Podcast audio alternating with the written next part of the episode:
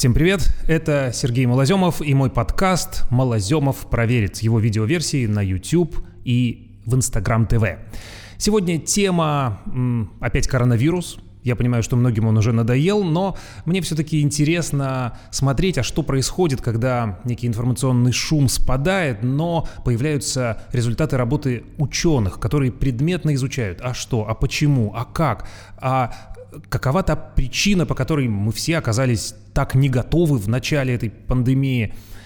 Сегодняшняя тема – как коронавирус все-таки распространяется. На эту тему много мифов, много какой-то, я бы сказал, такой тревожной перестраховки у многих людей. Э, что здесь разумно, что нет, попробуем в этом разобраться. Проведено довольно много исследований. Их начали еще э, первыми, конечно, китайские ученые, которые первыми столкнулись с этой инфекцией. Ну а дальше ученые из других стран подхватывали. Одно из самых эм, э, таких дискуссионных, э, один из самых дискуссионных пунктов это то, э, передается ли коронавирус через предметы, через поверхности, вот то, против чего мы вроде носим перчатки. Эм, одно из нашумевших исследований э, было опубликовано в медицинском журнале Новой Англии и в журнале Lancet.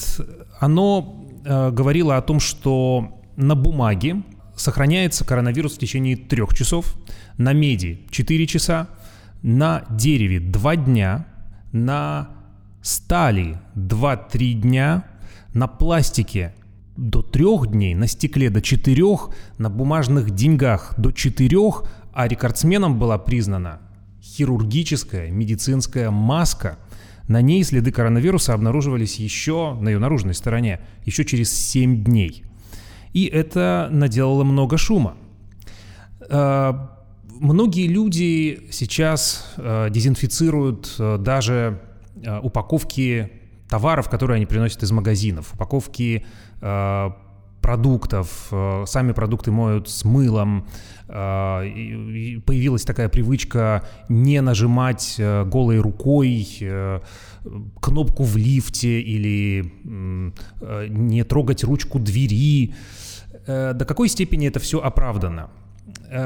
Недавнее исследование, которое провели ученые из э, немецкого института вирусологии и исследований в области ВИЧ в университете Бонна, э, оно несколько снижает градус паники в этом смысле. Они исследовали образцы с дверных ручек, телефонов, туалетов, э, вот то, чем пользовались действительно больные, зараженные COVID-19. Они во многих этих образцах обнаружили э, следы генетического материала коронавируса, вот этого нового типа. Но ни из одного из образцов они не смогли культивировать этот вирус. Это означает, что он был во всех образцах в неживом э, состоянии. То есть его следы, его генетическая информация обнаруживаются, но заражать он не способен. Э, руководитель исследования э, прямо заявил, что вероятность заражения э, при контакте с подобного рода поверхностями крайне мала. Он уточнил, что, конечно, она вероятна в том случае, если зараженный больной человек кашлянет или чихнет в ладонь и прикоснется ей к какому-то предмету, а дальше вы за него схватитесь и потрогаете лицо, и как-нибудь вот там в носу еще поковыряете или глаза потрете, и занесете вирус на слизистую оболочку. Но это должен быть именно вот такое, а не просто грязная рука. Так что здесь вопрос. Та же самая группа ученых пришла к выводу, что самым вероятным, самым э, опасным в смысле распространения вируса, в смысле вот передачи большому количеству людей способом, является э, длительный тесный контакт больших групп людей. Здоровый человек вдыхает эти мелкие капельки, которые распространяют э, зараженные, и э, дальше все, собственно говоря, и происходит. И тут дальше э, загорелся такой научный спор.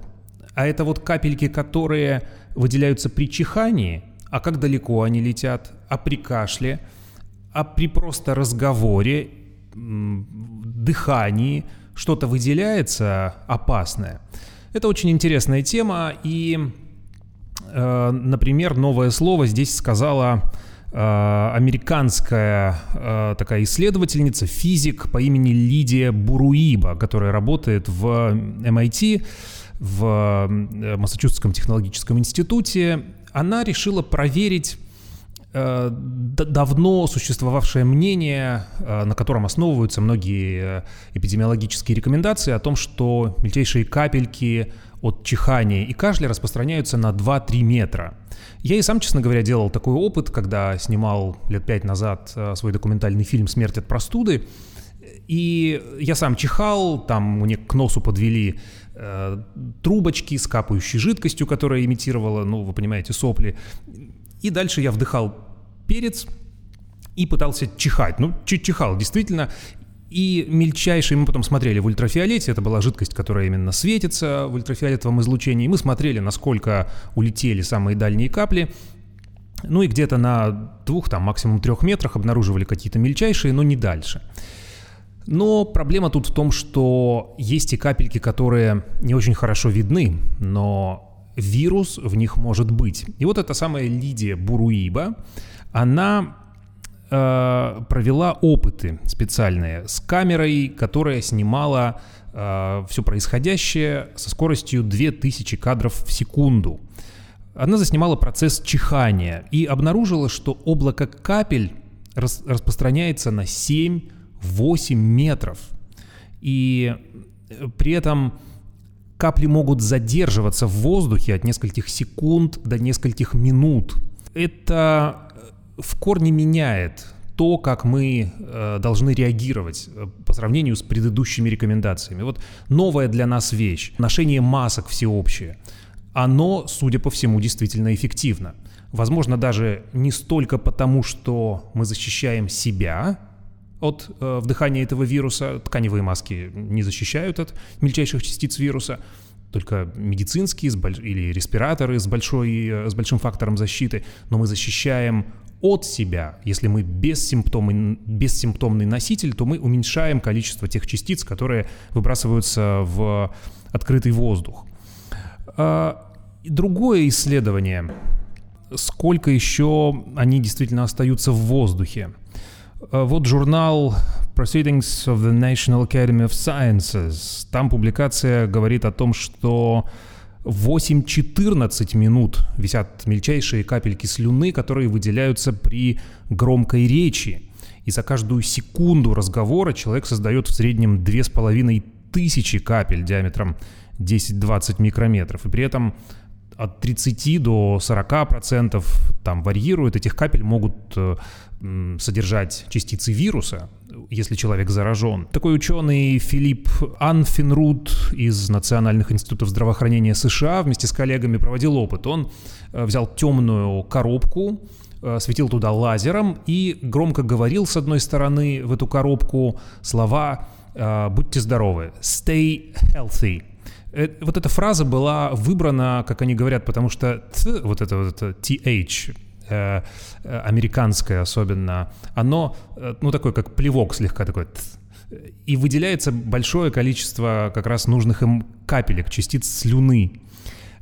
Еще там был включен вентилятор, который все это разгонял внутри э, коробочки, и они смотрели, а как же ведут себя потом э, в лазерном свете частички, которые выделялись э, при таком опыте. Э, записывали все на видео, высчитывали общее число капелек и выяснили, что самые яркие, самые крупные капли более-менее все оседают за 8 минут. Но капли поменьше оставались и до 14 минут. Таким образом, получалось, что э, за одну секунду человек выделяет по меньшей мере тысячу вирусосодержащих капель, которые продолжают находиться в воздухе довольно продолжительное время. И это все еще раз нам говорит о том, что все-таки маски, все-таки э, нужно защищать не только себя, но и от себя. И если эта мера предосторожности станет массовой, то мы, конечно, в значительной степени подрежем этому вирусу крылья, так сказать. Еще очень э, широко обсуждаются такие э, ситуации, которые называются супер распространение, когда один человек может заразить большое количество других. Вот оказалось, что в эту пандемию, конечно, вирус передается и внутри семейных контактов, и при э, общении с каким-то посторонним человеком, если вы с ним разговариваете, но особое э, конечно, значение эпидемиологическое, в смысле количества, имеют люди, которые общаются с большим количеством других. А, вот я подобрал несколько таких случаев. А, самый известный бармен, который а, работал на австрийском курорте Ижгаль в Тироле. И считается, что он заразил несколько десятков человек. И дальше от них пошло по всей Европе это распространяться. Ну, там спорят, какой из барменов был точно первым. Э, там обсуждается, что, может быть, это была швейцарская официантка, ну, из того же тирольского бара, или, может быть, это был 36-летний бармен, но э, вот именно после того, как они получили положительные результаты анализов, э, стала раскручиваться эта цепочка, и выяснилось, что люди из разных стран Европы, ну, в том числе, к сожалению, из России, которые отдыхали в Ижгле, они вот привезли этот вирус с собой на родину. И дальше, как круги по воде, инфекция стала расходиться. Британец, э, который первым на островах э, был, ну, считается первым обнаруженным зараженным, он заразился в Сингапуре, привез и передал вирус по меньшей мере 11 человекам. Он э, поехал в Сингапур на конференцию. Э, конференция там проходила в пятизвездном отеле Гранд Хаят с 20 по 22 января. Э, было 109 человек, и среди них делегат из китайского города Ухань, печально теперь известного. И вот во время путешествия человек британский заразился, передал еще 11 человекам, которые разъехались потом еще в три страны, а он сам поехал э, с семьей на французский горнолыжный курорт возле Монблана. Там был 24-28, вернулся рейсом из Женевы в Лондон. И дальше все пошло и поехало, потому что он по, возвращении еще посещал э, пабы у себя там в Британии. Э, и дальше все и от него начало расходиться. В Южной Корее был э, случай суперраспространения. Считается, что толчок к распространению заболевания дал 31-й зараженный в стране. Вот Южная Корея вообще дает нам пример того, как они отслеживают контакты, вот эти случаи. Э, женщина, которая дважды побывала на службе Э, в одной из э, церквей популярной христианской секты, э, церкви Иисуса Синчханджи.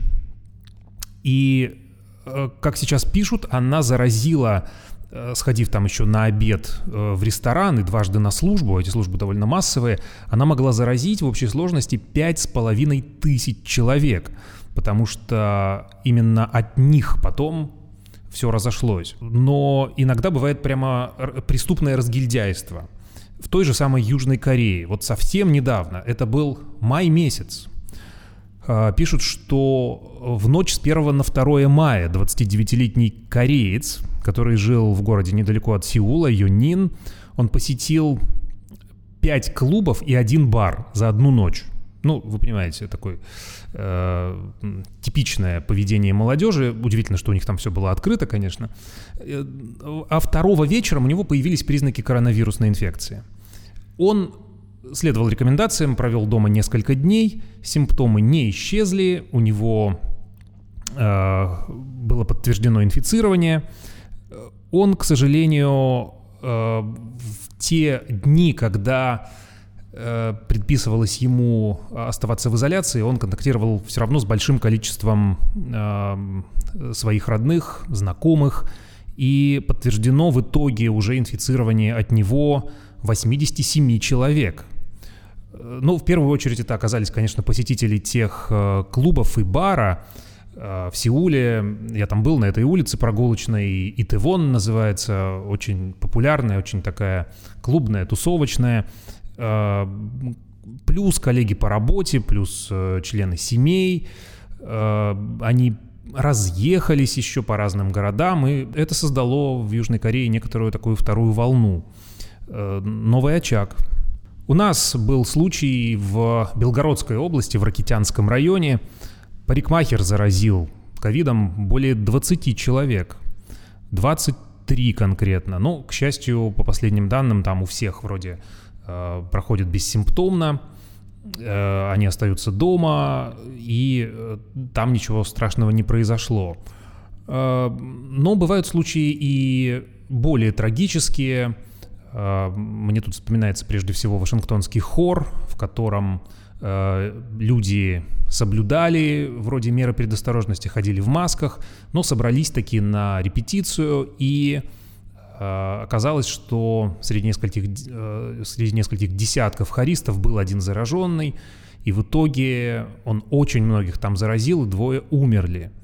Э, поэтому э, ситуация, конечно, э, требует внимания. До сих пор опасность никуда не исчезла, особенно для тех людей, у которых есть э, какие-то побочные болезни, сопровождающиеся ухудшением иммунитета, пожилые э, родственники, если имеются, с которыми вы постоянно контактируете, то конечно, нужны эти меры предосторожности. Но что касается боязни упаковок из магазинов, то я лично их не дезинфицирую, вот честно вам скажу. У нас завязался тут даже в редакции спор на эту тему, где граница между э, так сказать, алармизмом, вот этим вот э, необоснованной паникой и здравым смыслом. И одна девушка сказала в сердцах такую даже фразу э, «Лучше я буду идиотом, но здоровым идиотом».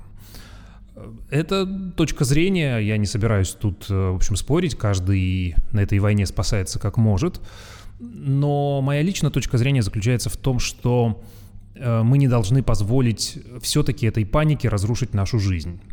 Потому что жизнь продолжится, и важно все-таки из пандемии выйти, э, ну, не совсем опустошенными и не совсем лишившимися всех уж радостей жизни и тонуса ее, так сказать.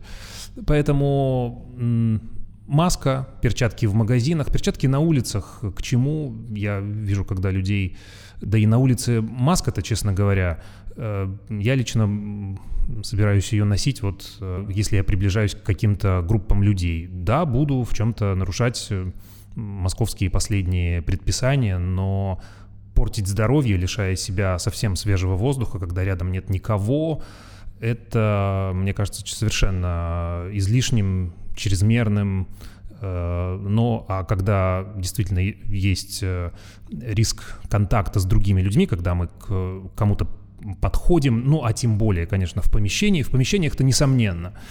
Э, вот сейчас я только ради эфира снял эту маску, а вокруг меня вся съемочная группа всегда, конечно, в масках находится, и мы совсем не хотим, чтобы у нас Э, возник здесь тоже очаг супер распространения. Э, да, вот оператор Кирилл, спасибо, снимает, э, что все действительно находятся в масках. Я хочу только пожелать всем здоровья, пишите вопросы, комментарии, и все у нас с вами будет хорошо, когда-нибудь это закончится. Мы, человечество, справлялись и не с таким, скажу я вам, бывало и хуже. Э, поэтому все будет хорошо. Э, ставьте лайки, пишите, что вы думаете, подсказывайте темы следующих подкастов. И услышимся, увидимся через неделю. Здоровья!